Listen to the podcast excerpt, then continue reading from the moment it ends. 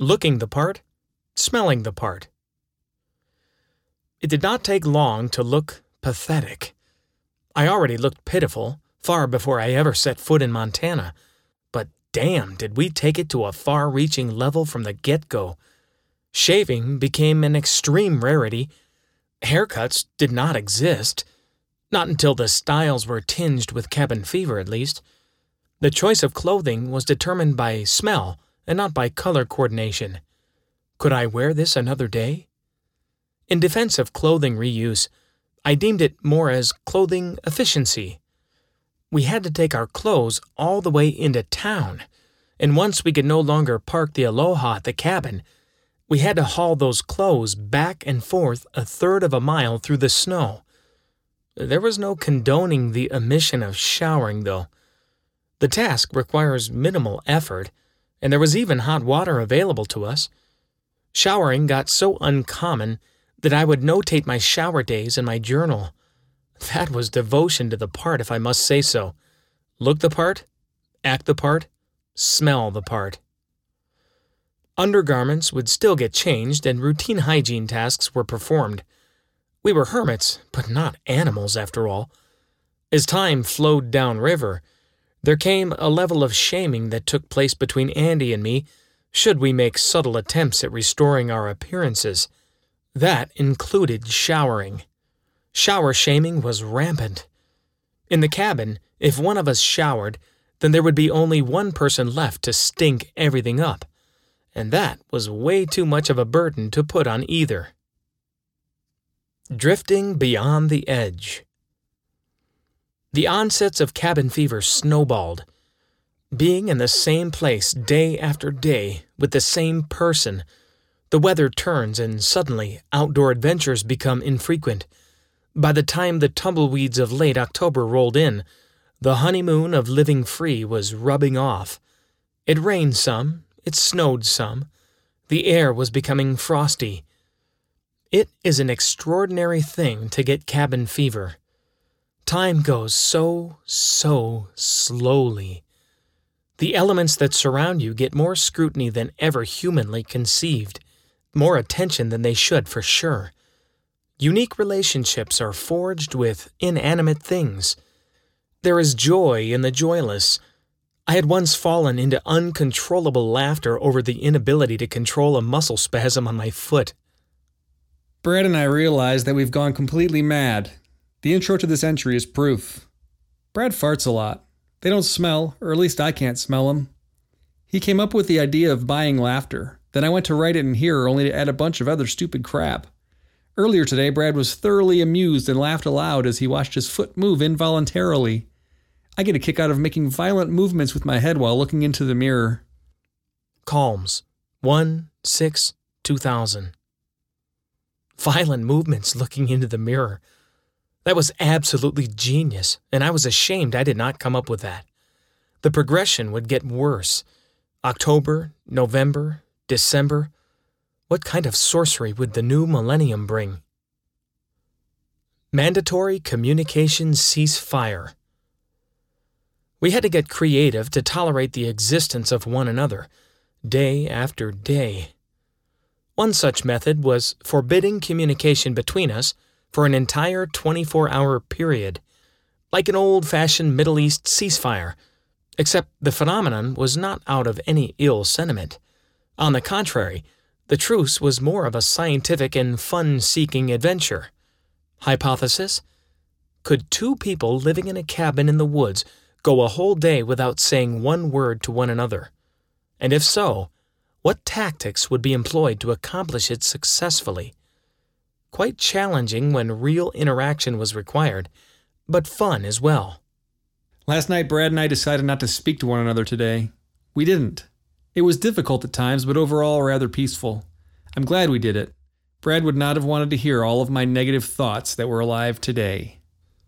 Calms 1116 99.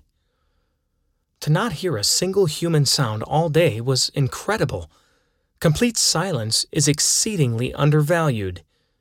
With more savvy, this truce might have happened more often. Perhaps a reoccurring theme. Instead of Taco Tuesday, it's Talkless Tuesday. Mute Monday, Whisper Wednesdays, Thoughts Only Thursday, Free Speech Friday, Silent Saturday, Sunday Shush Day. As the months flew by, Andy had matured his sleep schedule to avoid me. Or maybe it was the other way around. There would no longer be a need for mandatory speech treaties. When I retired for the night, he woke up. When I rose, he went to bed.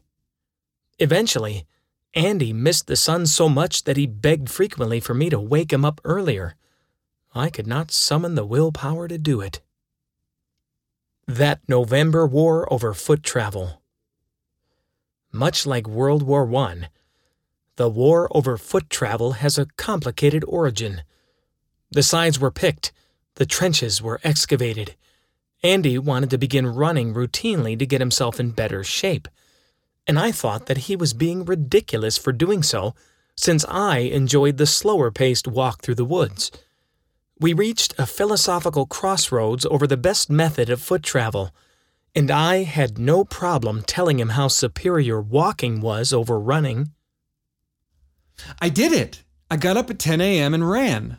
I got as far as the skeet site before I had to stop. If I had pushed myself any further, I would have surely puked. I bent over to puke, but held it back. Tomorrow I expect the same thing, but soon enough I'll make it all the way up the ski hill. The snow will probably get here first, but then I'll learn to run in the snowshoes. When I got back to the cabin, I went right back to sleep. Should I try to stay awake? I'll sleep when I'm tired, I'll be awake when I'm not tired. I'll run at 10 a.m. Pretty simple. I thought for a long time about what to draw in the background of my profile portrait. Maybe a landscape with two different terrains. It has to relate to me. The black and white serves the purpose, but I sort of want to see more. I'll leave it blank unless something outstanding comes along. I had some fun with my guitar, then continued with the descriptions on the backs of my photographs. I finished one album with one to go. I think Brad thinks I'm a fool for wanting to run. He might think that it is an attempt to be something I'm not. When I had a routine at the gym in Nashville, he would question my reasons for doing it. I think everyone should take the extra step to stay in shape. The reason could be anything to attract someone to you, to be able to defend yourself, to feel healthy, to achieve goals, to increase self esteem, to have a positive experience. I don't see anything foolish about any of those things. Brad feels that a man who runs is a man who doesn't have time to walk. That makes sense, but I don't agree. Calms 11 8 99. I cannot explain how deeply amused and gratified I am each time this entry falls before my tearful eyes. His pride in getting up and running served as blood in the water. There was likely some temporary jealousy or perhaps a short lived notion that there was no need to run while out there. I was hiking every day and felt strong. Sometimes the world needs a good, robust contrarian to spice up the moment. Once I could see him getting defensive upon my probing and digging his own trench. The line was drawn, and the war had begun. War had been declared. Brad and I talked about the walking versus running thing. He simply prefers walking over running. If he thinks less of me because I choose to run, that's his problem. I definitely don't look down on his walking. To each their own. I like running better because I can feel the change and I can judge the progress, stamina slash distance. Brad says walking 15 miles is way healthier than running 15 miles. Maybe better on the knees, but who's running 15 miles? He could have just as well said that he likes to walk because it fits his lifestyle. My lifestyle consists of sitting most of the day. Why do I let this topic weigh on me? I know that nobody's way is any better than anyone else's. I don't like being looked down on, but it will always exist, so I need to accept it. If I don't accept it, bad things are born. Calms 11 9 99. Before I headed out to run today, Brad and I cleared up the walk run thingy. I told him that I let it get to me that I thought he looked down on my running. He thinks I misunderstood him. To clear it up, he said that walking is like baking and running is like frying, meaning that walking takes longer, but is better for you. This doesn't clear it up at all. It only makes it clear that he thinks running is bad. I mentioned that running fits my lifestyle and walking fits his. He finally admitted that he sees running as a task, and we joked about the whole thing. If he knew I was writing about this, he'd think it was silly. To each their own. My legs have ached all day. It's working! Calms 11 10 99. Writing this is almost as fun as it was back then. Almost. He was undoubtedly right. I read of cultures that run everywhere and their bodies are highly efficient as a result, to where they actually run down animals as a style of hunting. What a jerk I was! But it was war, and sometimes there is collateral damage. You have to roll up your sleeves and find pressure points. I got up at 1:30 p.m. as usual, stretched, then ran in the rain. I didn't get as far as last time, but I could have pushed harder. I think it's better to run with a partner. With a partner, I push myself beyond what I think I can take because I don't want to be left behind. That's why I asked Brad to run with me, and that's what led to our misunderstanding. Calms 11 13 99. Never before has being so blatantly wrong brought up so much overflowing pride. Sometimes, attempting to illustrate a state of mind like cabin fever is best left to the examples they cause. Will I run tomorrow? Sure. Then again, maybe not. I don't know. Okay. Nah. No, I will. Maybe. Calms 11 18 99. Slowly, the will was shattering, breaking, but not broken. I crawled under the deck and was very uncomfortable and irritable. I'm known for getting irritable when I'm hungry, and it's nearly, no, it's totally uncontrollable. Brad knows this, and as he was handing me logs, he said, What if we were at a mall, and since you didn't get up until the afternoon, you still hadn't had lunch at 5 p.m.? So when you started getting out of hand, I yelled out, Somebody get this man some lunch. Would that be legitimate? Legitimate? I could ramble about this, but I'll just say that I made some statements defending my sleeping in and my uncontrolled irritability. Brad laughed and said I must have a problem, that he was just trying to be funny. I would have laughed if he had just said, What if we were at a mall and you were uncontrollably mad with hunger and I yelled out, Somebody get this man some lunch? That's funny. I obviously wish I kept regular sleeping hours. I do. I'm up when I'm awake, I sleep when I'm tired. I already cleared that up. I do wish I was still motivated to run. Oh well, maybe someday.